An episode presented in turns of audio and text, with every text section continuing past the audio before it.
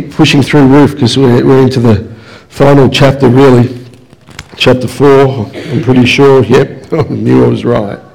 And I, I want to keep unpacking for us what it looks like to be a family in our homes, what it looks like to be a family in our, in our church home. Because I think that's the key to church. You know, I don't, I don't think to, the key for church family and congregations, I, I don't think it's, I don't think it's the different teams that you, you have on that, you know, I don't think it's about your greeters and your people that are, are connecting with visitors. I, I, mean, all of those things are good, but I, I think it's a sense of doing family. If we can become an organic group of people that regardless of our size, we keep growing organically, I just think that's how the early church started. You know, they didn't have, hey, you guys are the connect team. So when someone walks in, you make sure you say hello when they're within three metres and make sure you get their details within a week and a half and make sure you go out for coffee within two weeks and make sure within, you know, a month they're in a, in a Bible study and within two months they're... The early churches didn't do that. They just did family. And, and that means some of us have got to get off our behinds and be family. I'm not suggesting anyone's not. This is solely commentary, not criticism. But I just think if we can nail this, yeah, I believe other churches will come and learn from us. Yeah. I have conversations with bigger churches now that have got more people and are doing it well, and, and they share things like, I wish we had the heart of your church. So I think we're tapping into, for me, something that and, and other places that are similar to us. We're tapping into the heart of God for, for this season. So let's keep growing in family and keep growing, looking at, at Ruth. Um, that sense that I had this morning, you know, to shake off the stuff from the week, to allow Holy Spirit to come and fill us. Uh, I remember saying last week that before revival comes, the tide has to go out. You know, that means sometimes in life, there needs to, needs to be the stuff in us, some of that has to go out before God can fill us. You know, for revival to come, the tide has to go out. And just a thought. But I've got a quote to kick off with. I've quoted this guy twice over the last couple of weeks. And so I'm going to share his quote, and I'm going to pray, and we'll get straight into it because of time. Um, but it's Warren Wiersbe, and in relation to Ruth chapter 4, he, he notes it this way. He goes, It's a chapter in which Boaz and Ruth get married. Naomi finds her empty heart full of joy. Yeah, there's that word again. And her empty hands full of a baby boy. Yeah. In other words, things turned out all right at the end. Didn't start off that way. But by chapter 4, or at least by the end of chapter 4, they did. So, Father, just have your way in this place today. May you bless us, encourage us, change us, rearrange us, stretch us. Lord, if you need to, prune us if you have to. But, Lord God, ultimately, we just say we're yours and uh, we want to be more like your Son, Jesus. So, have your way in this place and in us, in Jesus' name. Everybody, yeah, amen. So Ruth chapter 4, verse 1 to 22, again, long reading, but uh, it's just important to garner some of this stuff. So meanwhile, Boaz and Ruth, um, Boaz went up to the town gate, where Ruth came from, I don't know at, at that verse, it's not there. Meanwhile, Boaz went up to the town gate and sat down there just as the guardian redeemer he had mentioned came along. Boaz said, Come over here, my friend, and sit down. So he went over and sat down. Boaz took ten of the elders of the town and said, Sit here. And they did so. For me, he's, he's, he's wanting to make things really clear. Yeah? Then he said to the guardian redeemer, Naomi, who has come back from Moab, is selling the piece of land that belonged to our relative Elimelech, Elimelech, Elimelech, Elimelech, Elimelech. Mm-hmm. Okay. I thought I should bring the matter to your attention and suggest that you buy it in the presence of these seated here and in the presence of the elders of my people. If you will redeem it, do so. But if you will not, tell me so I will know. For no one has the right to do it except you, and I am next in line. I will redeem it, he said. Then Boaz said, On the day you buy the land from Naomi, you also acquire Ruth the Moabite, the dead man's widow, in order to maintain the name of the dead with this property. At this, the guardian redeemer said, Then I cannot redeem it because I might endanger my own estate. You redeem it yourself. I cannot do it.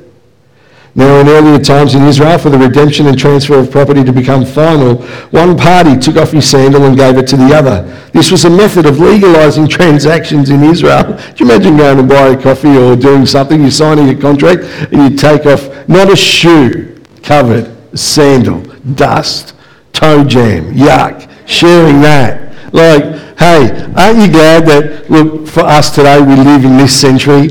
Yeah, we're not sharing sandals. That would just be gross. It'd be like someone sharing a crock. Oh, I know, disgusting, aren't they? Yeah. Uh, yeah, for all those that wear crocs, you heard it from the people live. Anyway. Verse 8. So the guardian redeemer said to Boaz, Buy it yourself and he removed his sandal. Then Boaz announced to the elders and all the people, Today you are my witnesses that I have bought from Naomi all the property of Elimelech, Kilion, and Mahlon. I have also acquired Ruth the Moabite, Mahlon's widow, as my wife, in order to maintain the name of the dead with his property, so that his name will not disappear from among his family or from his hometown. Today you are my witnesses. Then the elders and all the people at the gate said, We are your witnesses. May the Lord make the woman who is coming into your home like Rachel and Leah. Now, this is a blessing, isn't it? Like, who together built up the family of Israel. May you have standing in Ephrathah, something like that. Yeah, that place. And be famous in Bethlehem. Through the offspring the Lord gives you by this young woman, may your family be, be like that of Perez, whom Tamar bore to Judah.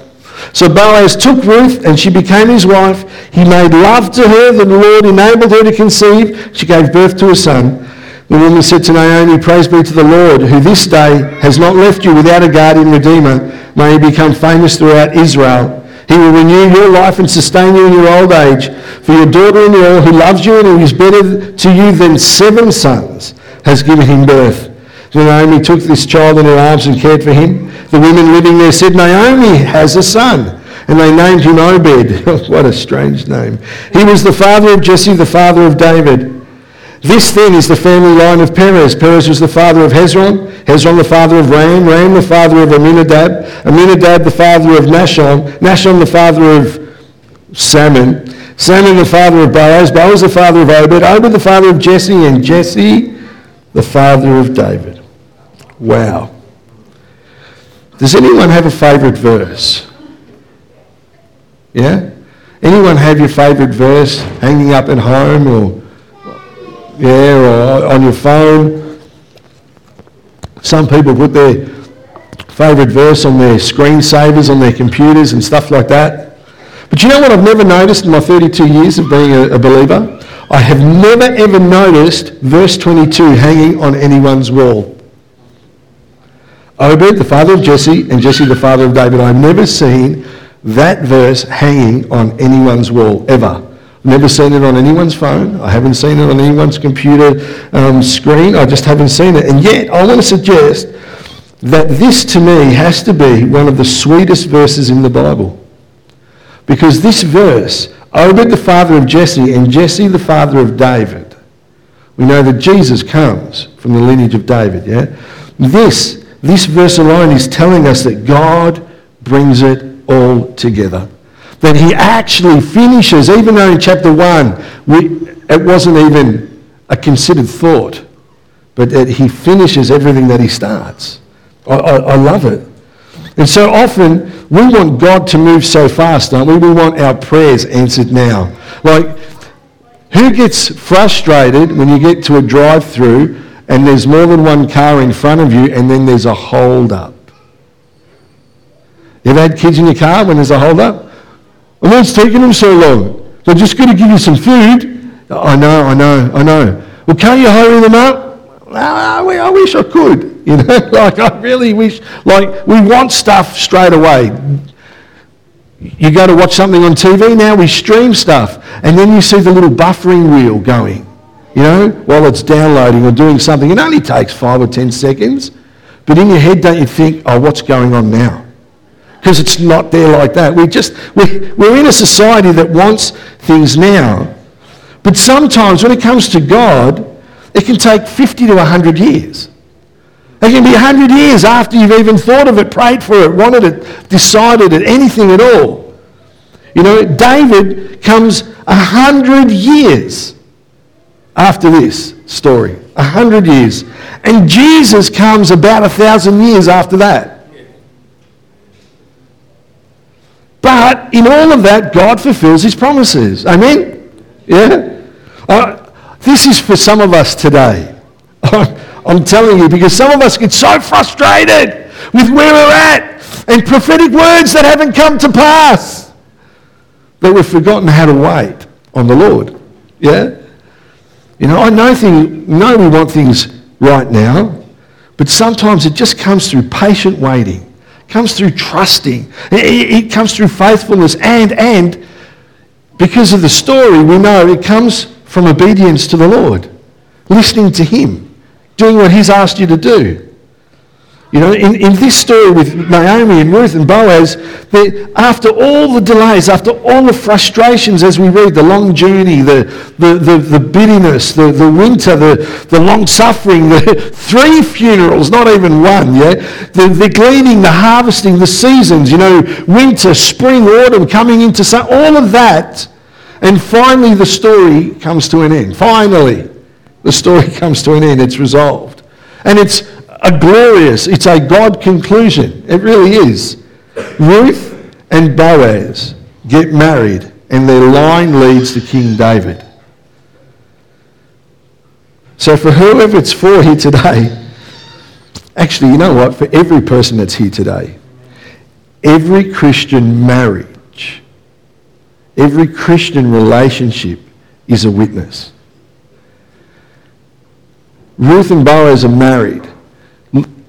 God chooses to use this marriage to make sure that the line that runs to Jesus is right and correct. Every relationship, Christian relationship, is a witness for God. Don't underestimate what God wants to do in you and through you. Yeah? As a couple, if you're not a couple yet, you will be. If you will, you know what that's like. Don't underestimate what God wants to do. You know, we can look at this story now and we know that, it, that the story is significant. We know that because the story itself from chapter 1 to chapter 4, it's a story, it's like a look back story. It starts, but by the time you get to the end, you've got to realize that the author knew the end. Yeah? The person that was writing it knew the end. And now we know that God was up to something because of that.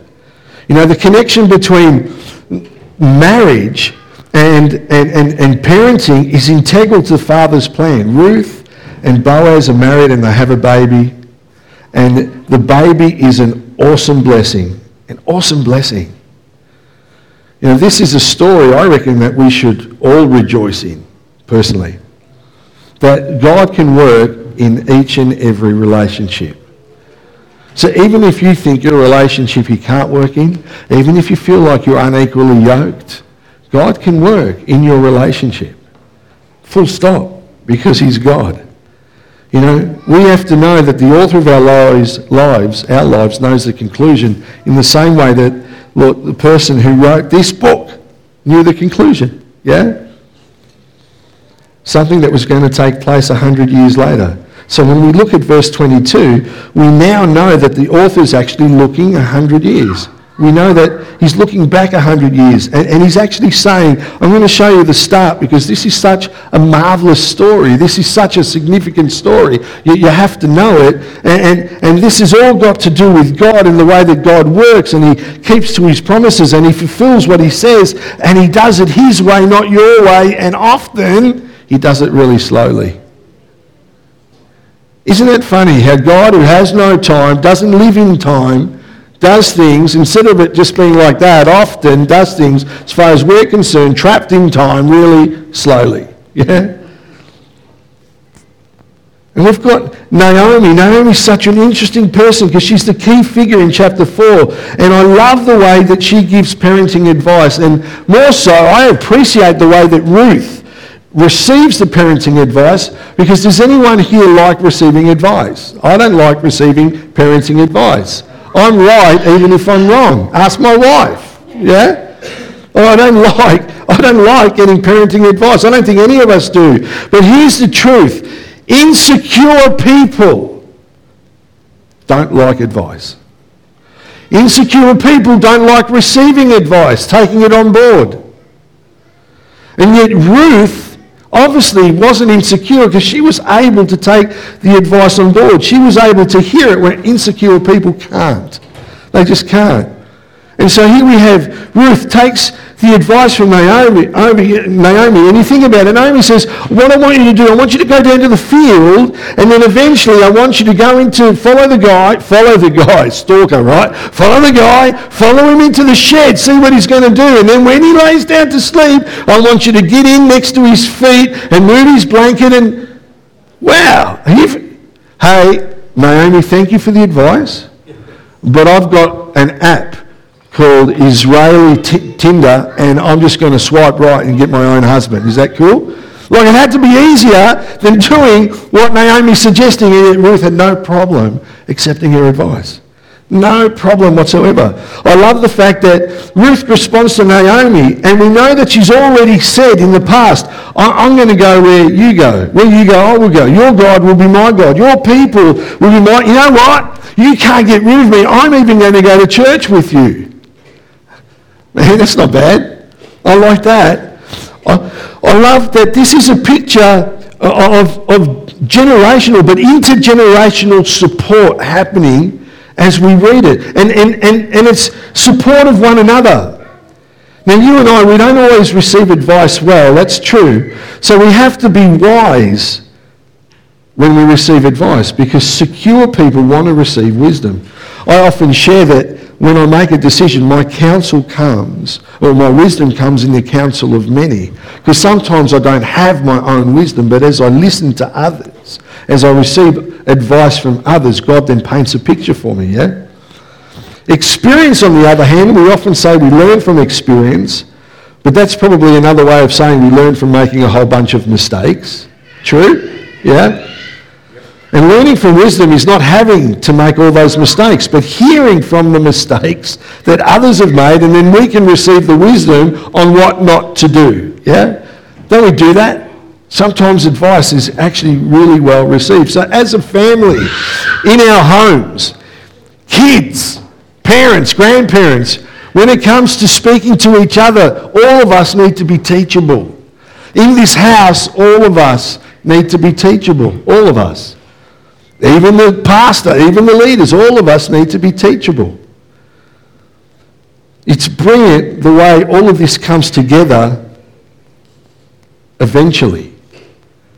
You know, the beauty of an autumn season is the fruit, really, if you're asking me.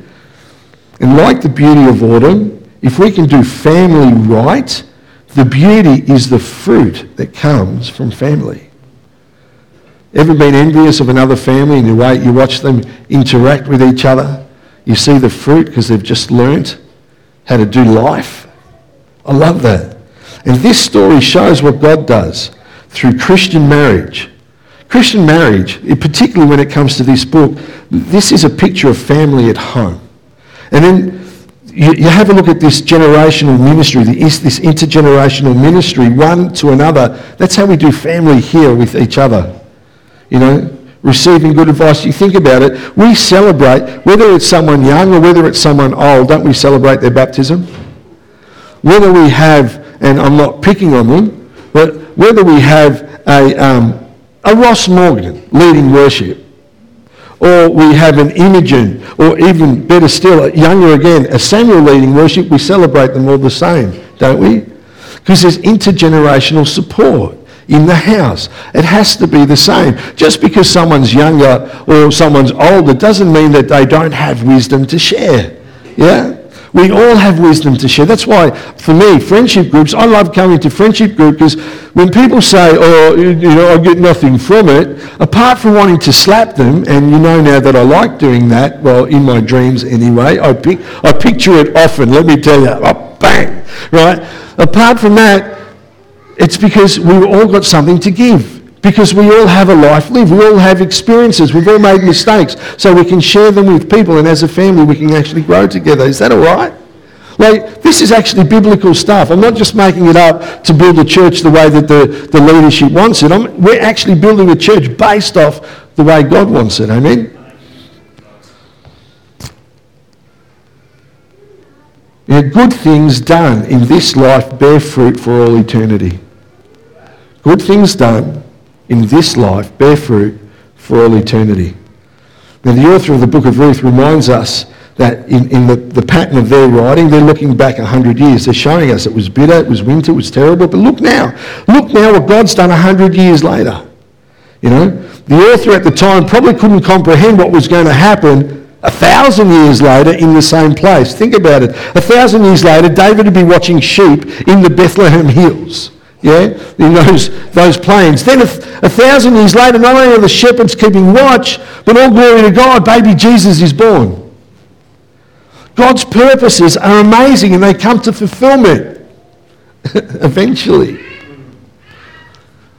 Whatever you're waiting for, eventually. Whatever's frustrating you, eventually. Eventually, I'm sorry, it's just God. I don't know why he works like that. I hate the idea of the 11th hour. But I love the fact that he comes through the 11th hour. I hate the fact that he waits to the 11th hour. What's wrong with the second hour? The third, the fourth, the fifth, the sixth, the seventh. What's wrong with the first hour? But no, eventually, the prophecies took a long time to be fulfilled, hundreds and hundreds of years. And sometimes we can feel like I'm just trying to do the right thing. I'm just waiting for my autumn season. I'm just waiting for fruit to come. Sometimes we can feel like we're almost in stalemate because we're trapped in a place and we're just waiting for God to do something. Anyone ever been there? Yeah, come on. I, I know I like to get some interaction, but because, you know, otherwise I'm listening to my own voice and I know that I'm speaking for more than one person here. Sometimes I feel like we're just waiting. But I want to, I want to say this fruit will come. Fruit will come. The good things done in your life will bear fruit for an eternity. Fruit will come. This isn't the prosperity gospel, it's just biblical truth. Yeah? If you invest in the kingdom of God, it will produce lasting fruit. Yeah? Simply. You know, I sometimes feel like when we get to heaven, we're going to see some sort of mighty cedar trees and oak trees or some sort of, you know, fruit trees that are bearing fruit that we had no idea were growing because of the good that you and I have done. Yeah? That's why I appreciate verse 22. Verse 22 says all of that. All of that. In those, what, eight words? Were they? Where are they? Obed, the father of Jesse, and Jesse, the father of David. Ten. It says all that. Wow. But one of the things we need to learn as a family is that we have to be patient. Everyone loves being patient, not a patient. no one likes being a patient. Depends. Well, I, no, no, none of us like being a patient. But we've got to be patient. Because in the first 10 verses. I won't read them, but there's this patient agreement. It's, it's kind of a different picture because this is where Boaz just wants to be clear on what the deal is. And I think maybe so that no one else will later come back and say, hey, hey, hey, that's not your land, that should have been mine. Hey, hey, she's, she shouldn't be your wife, she should be mine. I think he's just wanting to make things clear so that no one could ever come back and say this isn't legitimate. That's what I think is happening in the first 10 verses. We get to the ver- verses 9 and 10 because now, now this is where he really wants people to know hey, listen, this is where I'm heading. This is my heart's intent. This is what I want to do. Then Boaz announced to the elders and all the people, Today you are witnesses that I have bought from Naomi all the property of Elimelech, Kilion, and Mahlon. I've also acquired Ruth the Moabite, Mahlon's widow, as my wife, in order to maintain the name of the dead with his property, so that his name will not disappear from among his people, from among his family, or from his hometown. Today you are my witnesses. That is spoken out so very clearly, isn't it? Today, you are my witnesses. When parents dedicate their children here, for those that have actually done that, um, for those that are waiting to do that. But generally, we, we, we don't baptize children because for us, Bible talks about with baptism, you actually repent of your life without Jesus and step into a new life with him. So a child, baby child can't do that. They can't make that decision. So we, we dedicate our kids. So parents come, they dedicate their kids. And who do they do it in front of? Their friends and their family, don't they? It's their way of saying, this is legit. We want you to know that we are going to raise our kids in the ways of God. You with me? Everyone heard that? Yep, yep. And we even get, in this church, we get people to say, will you do this with them? Will you partner with them? And people go, yes, we will. Yeah, oh, yeah, yeah. You know? They're making it legitimate. And, and this, for me, around those holy promises, is the same. It's saying, hey, we've got witnesses here today. This is what Boaz is doing in front of the whole town. He wants everyone to know that this is a legit marriage. It's no different to those of us that have been married. When I got married to Mel, Mel and I got married, we did it in front of family and friends and we exchanged our vows. And I said, yes, I, Andrew, take you, Melanie. And Mel, yes, I, Melanie, take you, Andrew. We were, we were telling everyone and I was making it very clear to those who may have been interested. She's mine. This is legit now. You had your chance, but now in front of all my witnesses, I take her off the table and she's mine. Isn't that what we're doing when we get married? We're making it very clear to everyone else. The two of us up here, this is a no-go zone. We're now one. Yeah, this is a legit marriage. So, hey, you may have had an opportunity in the past, but you missed it, you blew it, Bad luck, now we're stepping into all that God has for us. And I think this is what Boaz is doing with Ruth right here. He's making sure that no one else can make a claim. You know, and this is, this is actually a principle in relationship when it comes to one another. Listen what it says in, in, in the New Testament. Paul says in 1 Corinthians 1.10, I appeal to you, brothers and sisters, in the name of our Lord Jesus Christ, that all of you agree with one another in what you say, and that there be no divisions among you. He must be turning in his grave every time a church splits, right? But that you be perfectly united in mind and thought. Why would Paul say, say that if it wasn't possible for us to be united in heart and mind, or as Scripture says, in mind and thought? to think the same. He would never say that if it wasn't possible. So, in front of all of us here, for those watching at home, it's possible for a church family, yeah, to actually, actually agree with one another. It's actually possible in what we say. It's actually possible that we be perfectly united in mind and thought. That, that's mind-boggling, isn't it? Because that one there, that just doesn't fit in with the scenario of today in the world, does it? You know, one of the things that I enjoy when it comes to our leadership here at, at Family Life Church, our board and elders, is that I believe over the years we've influenced each other. We've in influenced the way that we've thought, you know. And and I, I would go as far as to say, Rob's probably been on the board the longest amongst them all. I, I would suggest that I, I kind of know what Rob, Rob's thinking and what Rob's going to say.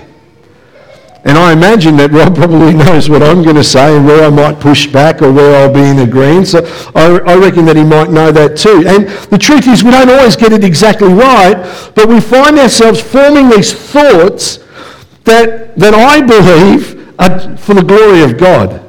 Yeah? We can be united in mind and thought. We can be.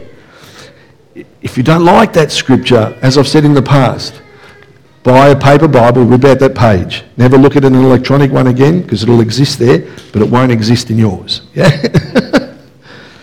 I love it. What a wonderful scripture. And then verse 11 says, Then the elders and all the people at the gate said, We are witnesses. There was joy in the unity. Yes, we're going to witness with you. That's cool that you guys are getting married. That's cool that you're dedicating your kids. That's awesome that you're getting baptized. We are your witnesses. This is awesome. We are going to joy. There's joy. There's joy. There's nothing worse than going to a church anywhere that feels like people have been sucking lemons, not for a day, but for like weeks. And then they walk into the house of God and go, we love Jesus. These guys, these witnesses, there's joy, excitement that someone's making a decision for Jesus, that someone's stepping out in faith. Maybe one of the exercises we should have apart from our daily devotions is standing in front of the mirror and practicing smiling. Hey? Right. Some of you might go, oh, got to go to the dentist. Haven't seen those teeth for years. You know, there's genuine blessing. There's joy in the passage, you know. You get to the end of verse 11 and it says, May the Lord make the woman, the, the woman who's coming into your home like Rachel and Leah. Well, this is a phenomenal blessing that's being spoken. Who together built up the family of Israel. May you have standing in Ephrathah, however you pronounce that place, it actually means fruit. It means fruit. May you have fruit and be famous in Bethlehem. So may there be fruit in Ephratah and may you be famous. God's word is so true that a thousand years, 1100 years later, Bethlehem became famous. And it's still famous today. People still visit Bethlehem today. People still pilgrimage to Bethlehem today. God's word, good to keep his word. So God didn't just fulfill that blessing, but he did it in the middle of that ordinary family. God was up to something in that ordinary marriage. And so for those of us that are ordinary, in ordinary relationships, God can do something extraordinary. And if you can't see that in the Word, come on. God's given us the Word to inspire us to know what He has for us. Man, that ordinary fame, family and fame comes to Bethlehem. And angels are singing. And Jesus was foretold. And Jesus was born, amen, from an ordinary family. I wonder what our offspring, what our legacy will be to the kingdom of God.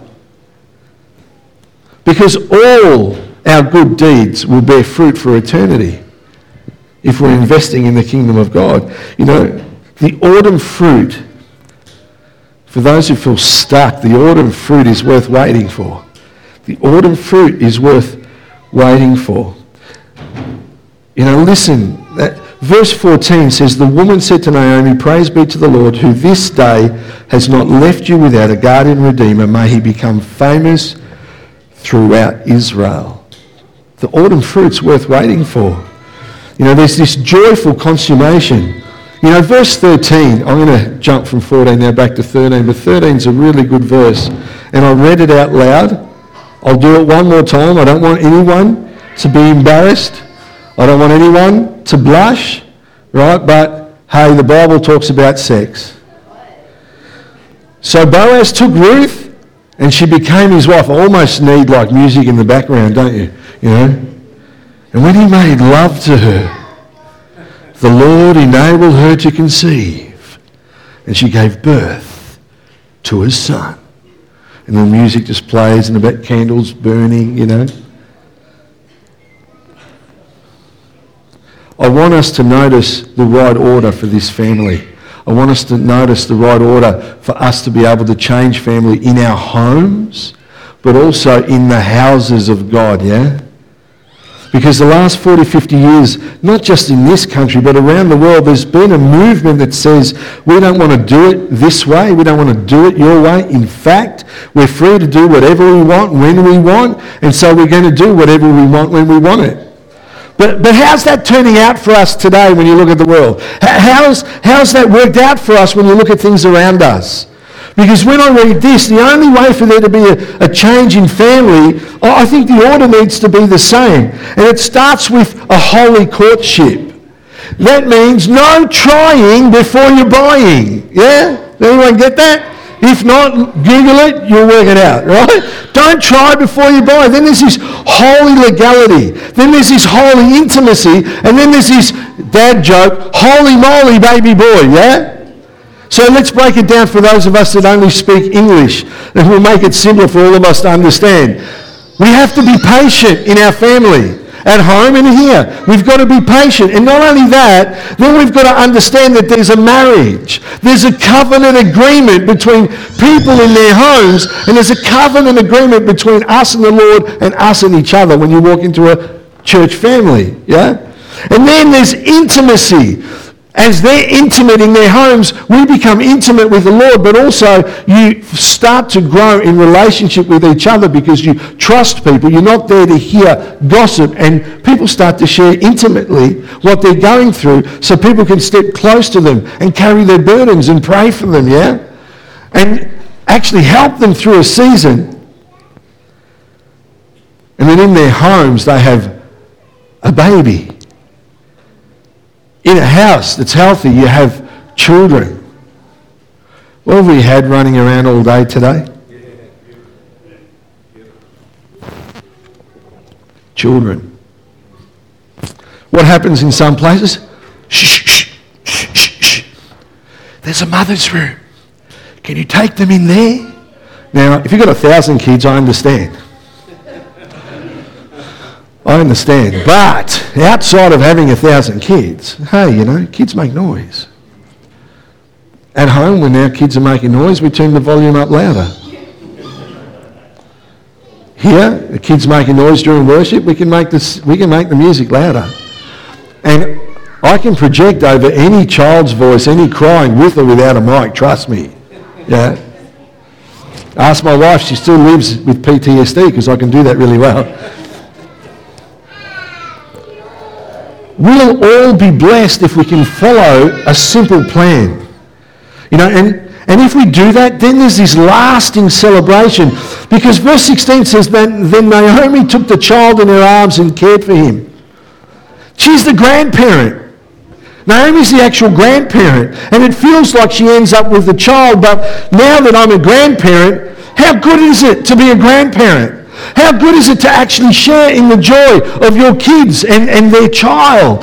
Yeah, and then some families actually get to be great grandparents and great great grandparents. There's something in that. There's a lasting celebration in the house. How good is it that in this place, even in the 12 years that Mel and I have been here, that we've seen kids grow up into adults in this place? And still serve the Lord and still hungry for God and still have a relationship, there is a lasting celebration in that. And so Boaz gets the girl and the inheritance. Ruth is his bride. Now, I love this.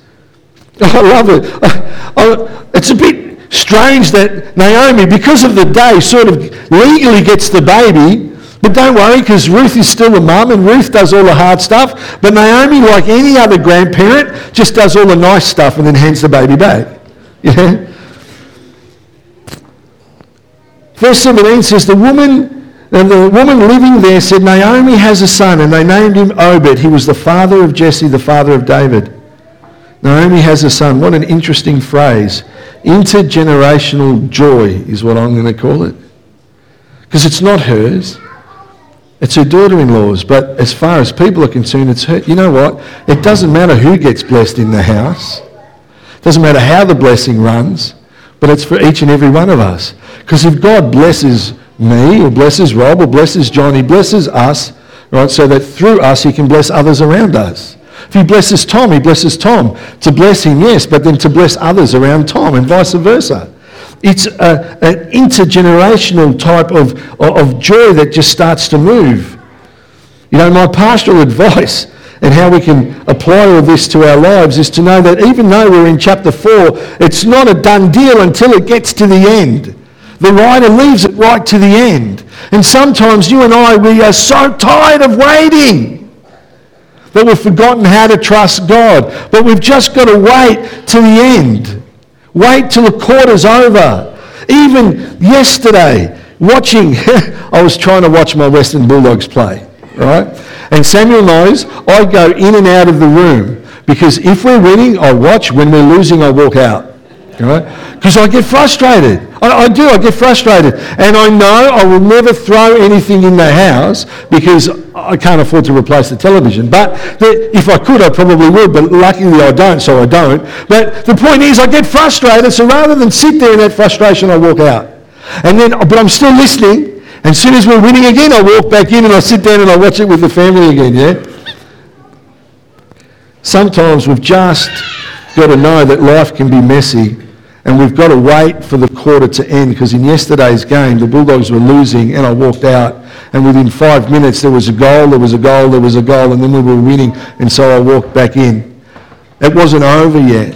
And so whoever you are, it's not over yet. You may be struggling with that, it's not over yet. You've been, I mean, you don't know how long I've been, no I don't, but God does, it's not over yet. The good things done in this life, yeah, will bear fruit for an eternity. It's not over yet. Be encouraged. It'll be resolved and it'll make sense entirely in heaven. There is no thing, nothing that our God can't do. Yeah? Why don't we stand? And I don't see Imi, so Samuel, can you jump on the keys? Just the keys, I think.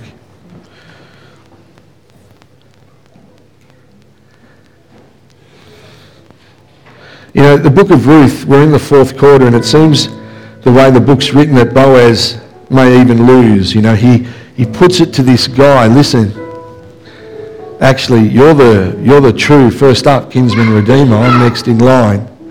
So if you want, hey, make, make your claim because the land and the woman that comes with it's yours. The way the book's written, Boaz could lose, but this Mr. No Name, don't even name who he is.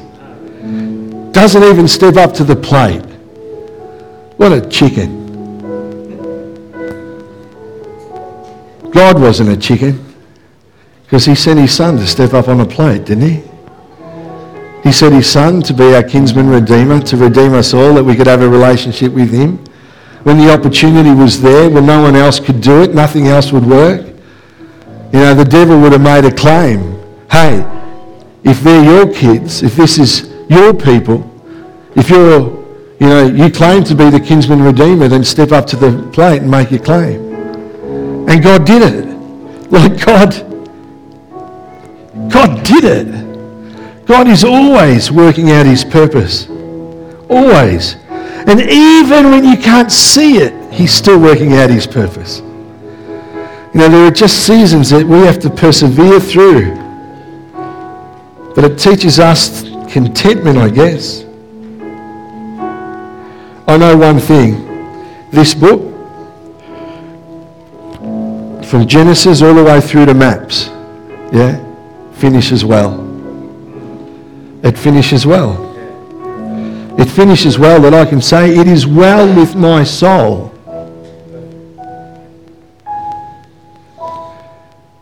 You know, this story it resolves. But Naomi's name was pleasant.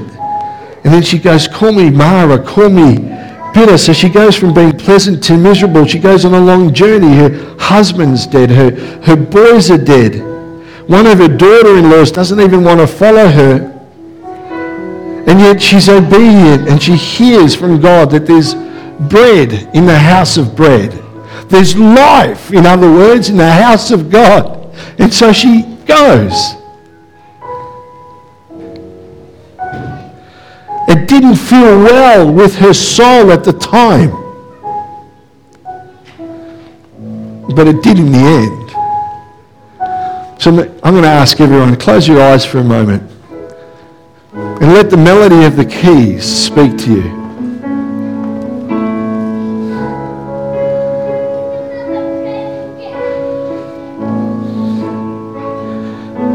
And without looking around, just yourself, Ever had a time where it just hasn't felt well with your soul?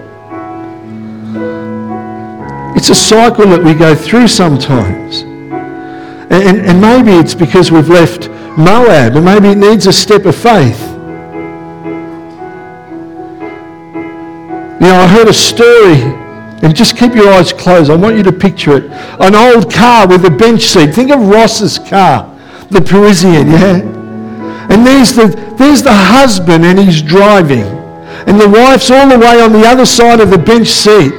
And she looks over to him and says, Why don't we cuddle in the car on the bench seat like we used to when we were first courting, when we first met? And the husband, as he's driving his car, goes, Well, I haven't moved. It's not a picture of a husband and wife, but maybe if it's not well with our soul, the father who drives our car hasn't moved. Maybe we've just slid along the bench seat a little bit. Maybe today we just need to slide back just a touch. Get closer to him again, just a little bit. So that in those seasons of frustration, we can say, you know what? It's not over yet, but I know that all things will be complete. I can actually trust Him.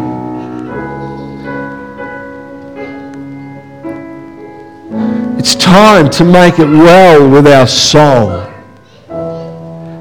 So if that's you today, no altar call, you and God. If you need to make it well with your soul, just between you and Father, then I'm going to ask you just to raise your hands to Him. You don't have to raise them high, just to Him. And let Him know, I'm sliding back along that bench seat, God. The season's been tough, but I'm just going to shimmy up next to you.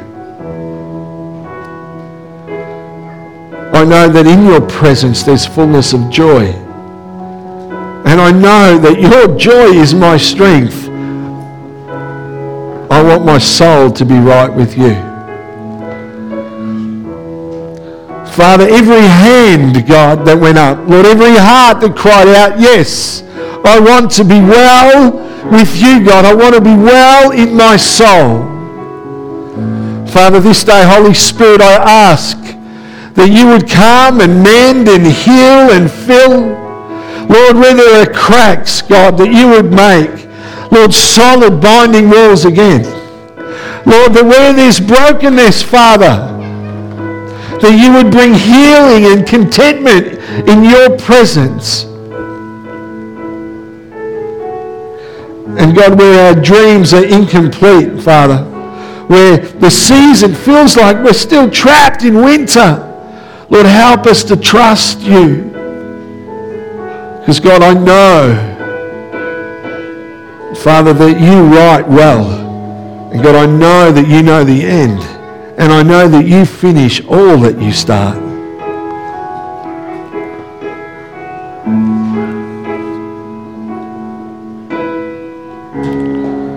So, yeah, Holy Spirit, come and rest on us.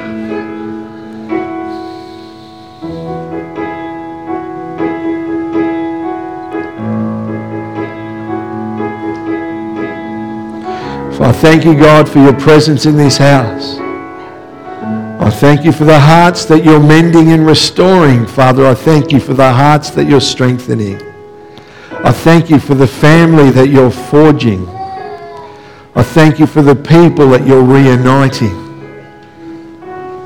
And I thank you, Father, that you can take ordinary old us and do something so extraordinary that our legacy will lead people to Jesus.